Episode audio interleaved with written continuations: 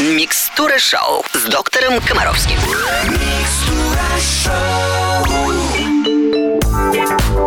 Как всегда, по субботам нас ждет программа «Микстер Шоу» с доктором Комаровским. Вопросов много, а ответы на них буквально через несколько минут. Не переключайтесь.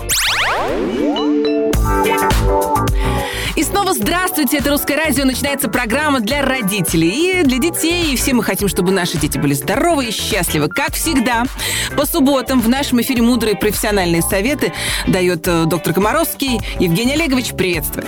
Здравствуйте, друзья. Будем отвечать на вопросы. Ну, как всегда, это у нас что, Микстура Шоу? Микс здоровых вопросов и лучших песен русского радио. Мы будем и песни слушать, и э, вопросы задавать. Евгений Олегович, первый вопрос сегодня от Елены из Ханты-Мансийска. Здравствуйте. Ребенку 4,5 года категорически отказывается лечить зубы. Ну, актуальная для меня тема. Ни на какие уговоры и обещания не помогают. Первые два посещения вела себя хорошо, а сейчас на отрез. А у нас есть кариозные зубы.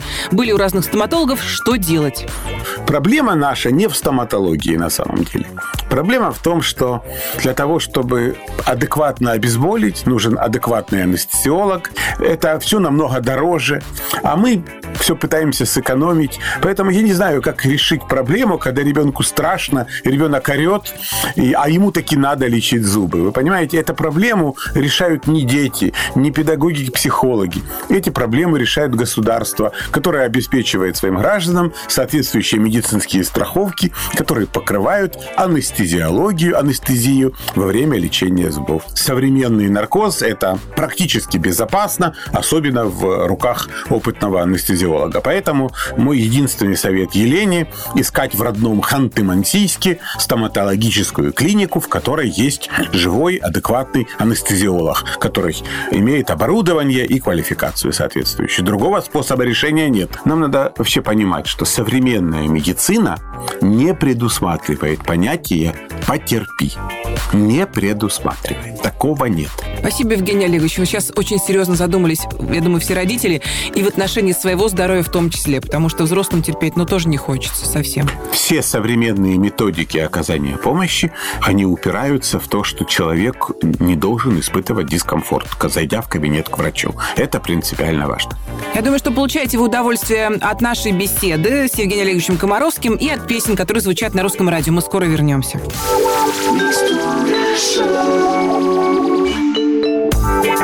На русском радио прием ведет доктор Комаровский, студия Алена Бородина. И следующий вопрос от Нины из Орла. Здравствуйте, Евгений Олегович. Подскажите, что делать? Ребенок, мальчик, три с половиной года. Когда сильно плачет, у него в глазу, как правило, в одном лопаются капилляры, и глазик краснеет. Ситуация э, совершенно однозначно нестандартная. Помните, мы с вами обсуждали э, правила самолечения. Если не помните, напомню, потому что именно в вашей ситуации это принципиально важно. Если у вас возникает применительно к вашему ребенку или к вам самим некий симптом, который для вас является необычным, и вы понятия не имеете, что делать в этой ситуации, то это главный повод прекратить самолечение. То есть у вашего ребенка был насморк. Вы знаете, что делать при насморке. При следующем насморке можете так поступать. Но есть некая проблема, которая возникла. И вы понятия не имеете, из-за чего это произошло. Ну вот, например, знаем ли мы с вами о том, какое у вашего ребенка артериальное давление? Какое у него внутриглазное давление? Не знаем. Э, надо получить ответ на этот вопрос? Наверное, надо. Ну почему у ребенка лопаются сосуды? А в каком состоянии находится его свертывающая система крови? То есть резюме.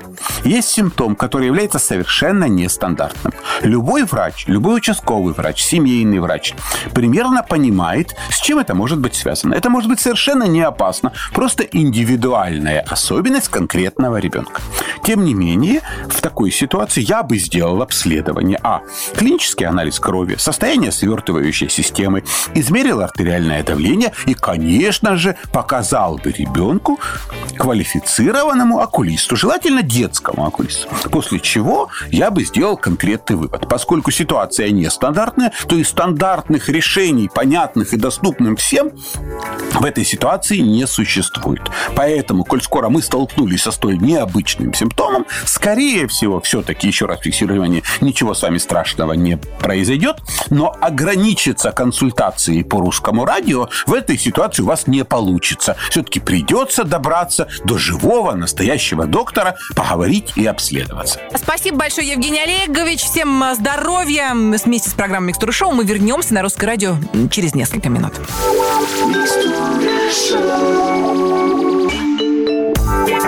Это «Русское радио». Прием ведет доктор Комаровский в студии Алена Бородина. Следующий вопрос от Полины из Минска. Здравствуйте. Как-то на днях папа подушил дочку один год и семь месяцев своими духами под мышкой на голое тело. Якобы та очень просила, а папа у нас добрый. Расскажите, вредно ли это? Ребят, я не вижу здесь медицинских э, проблем. Здесь какие-то такие э, игры э, между с папой и мамой.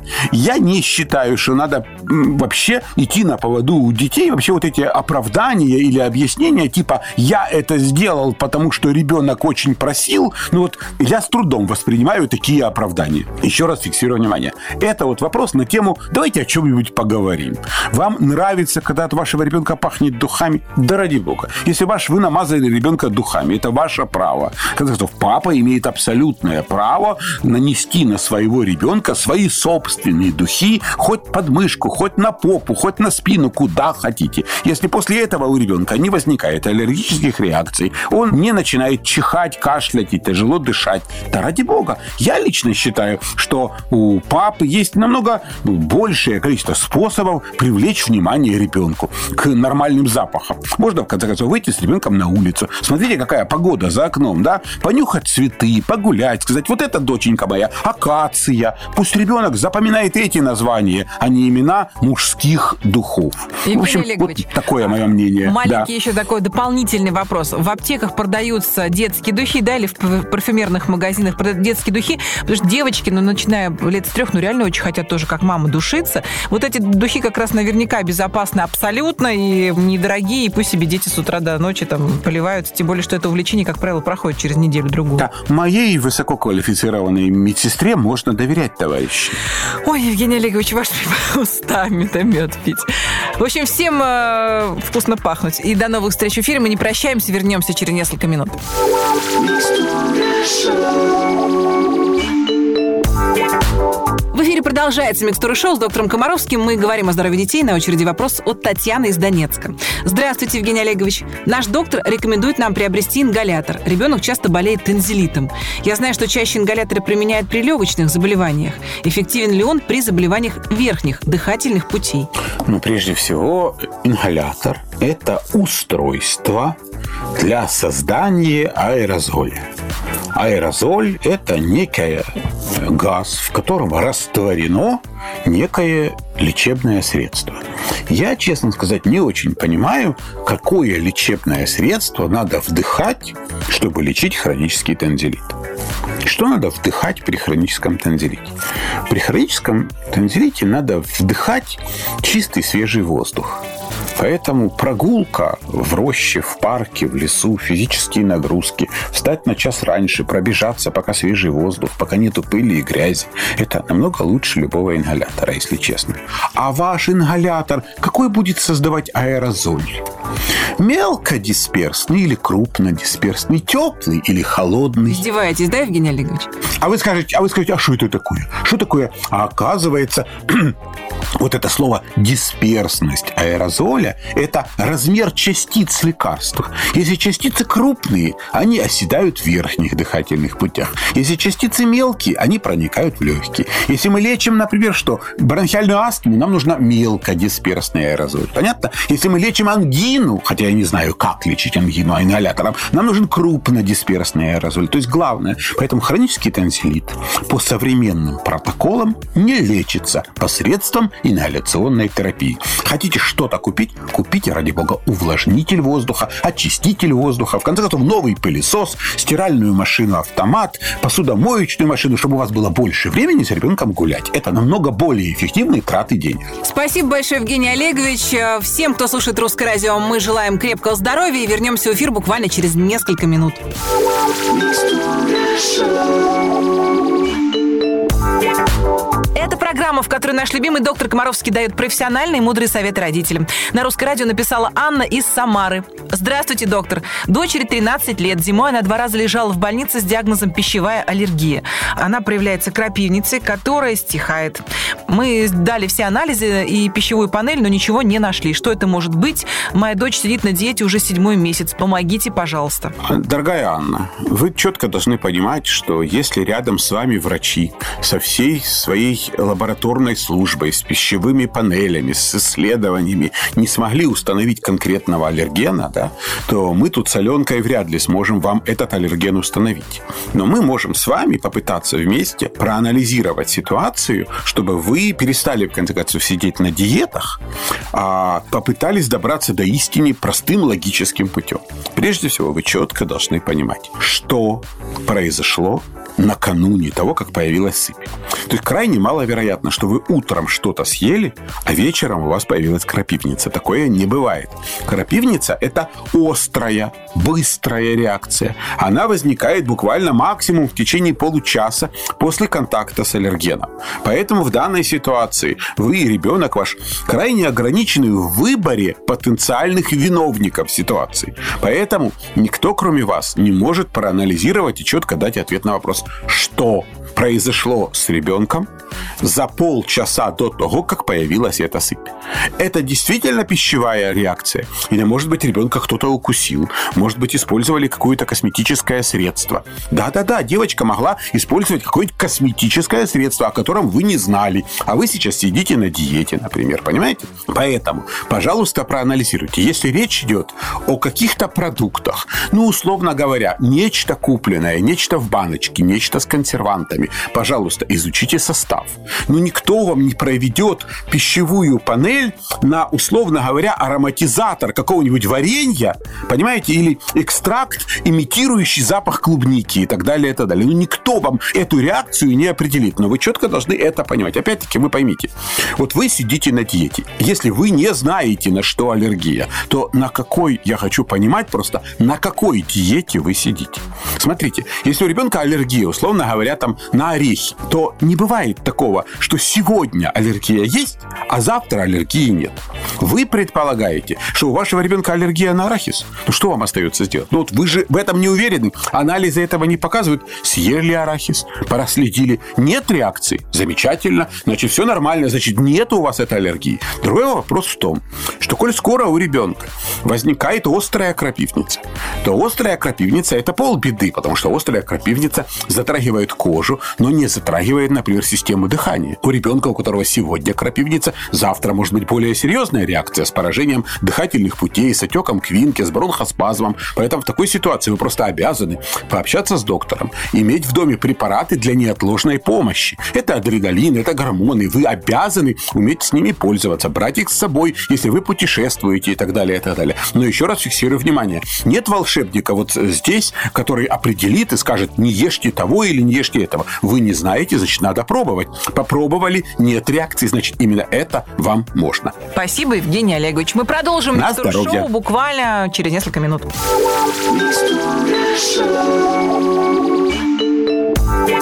Прием ведет доктор Комаровский. В студии Алена Бородина. У нас следующий вопрос от Натальи из Тюмени.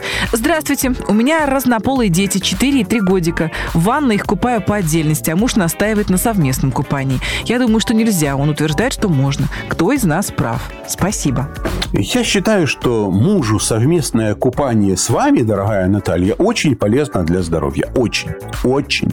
Э, Опять-таки, будет неплохо, если муж будет купать девочку, а вы, например, будете купать мальчика. Это тоже варианты совместных купаний. Э, Мне кажется, что совместное купание в ванной детей 4 и 3 лет одновременно э, резко увеличивает вероятность травматизма и вероятность отмыть э, ребенка одного, забыв о другом. То есть я считаю, что это не полезно с точки зрения гигиены. Еще раз фиксирую меня. В 4 и 3 года меня не очень волнует разнополость детей.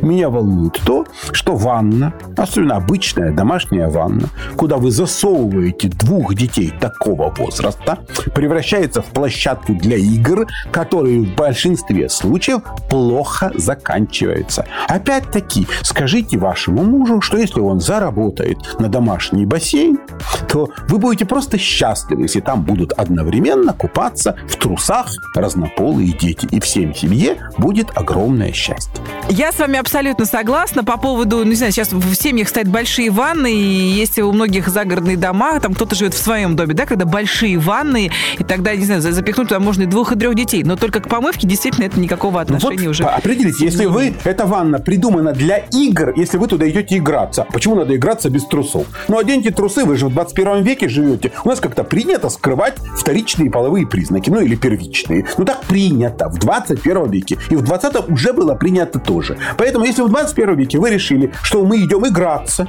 то мы одеваем трусы и идем в воду играться. Это замечательно. Но если вы решили осуществить гигиенические процедуры, то почему надо намыливать задницу двум детям одновременно? Почему нельзя это делать, в конце концов, по очереди? Вот и все. Ну и, кстати, я бы вот эту тему развивала по поводу, когда детей уложили спать. Трех-четырехлетний папа с мамой э, совместно при свечах. Вот это мне этот вариант очень нравится. Нет, это симпатичный вариант, да. Особенно, если вы можете... э, И, кстати, этот вариант, как правило, приводит к тому, что у вас появляется третий ребенок, а хорошие люди должны размножаться. Поэтому мы за совместный сон, за совместное плавание, но не детей с родителями, а папы и мамы. Время нашей программы истекает. Нам придется попрощаться. Я хочу вас поблагодарить, доктор, за мудрые советы и, как всегда, за прекрасное чувство юмора. Спасибо, ребят. Будем здоровы, будем вместе. Всего доброго. Я, Алена Бородина, говорю вам до свидания. Следующий выпуск Микстуры Шоу через неделю. Ну а по будням ловите в эфире нашу короткую версию. Микстура Шоу 15 капель. Обязательно будьте здоровы. На русском радио.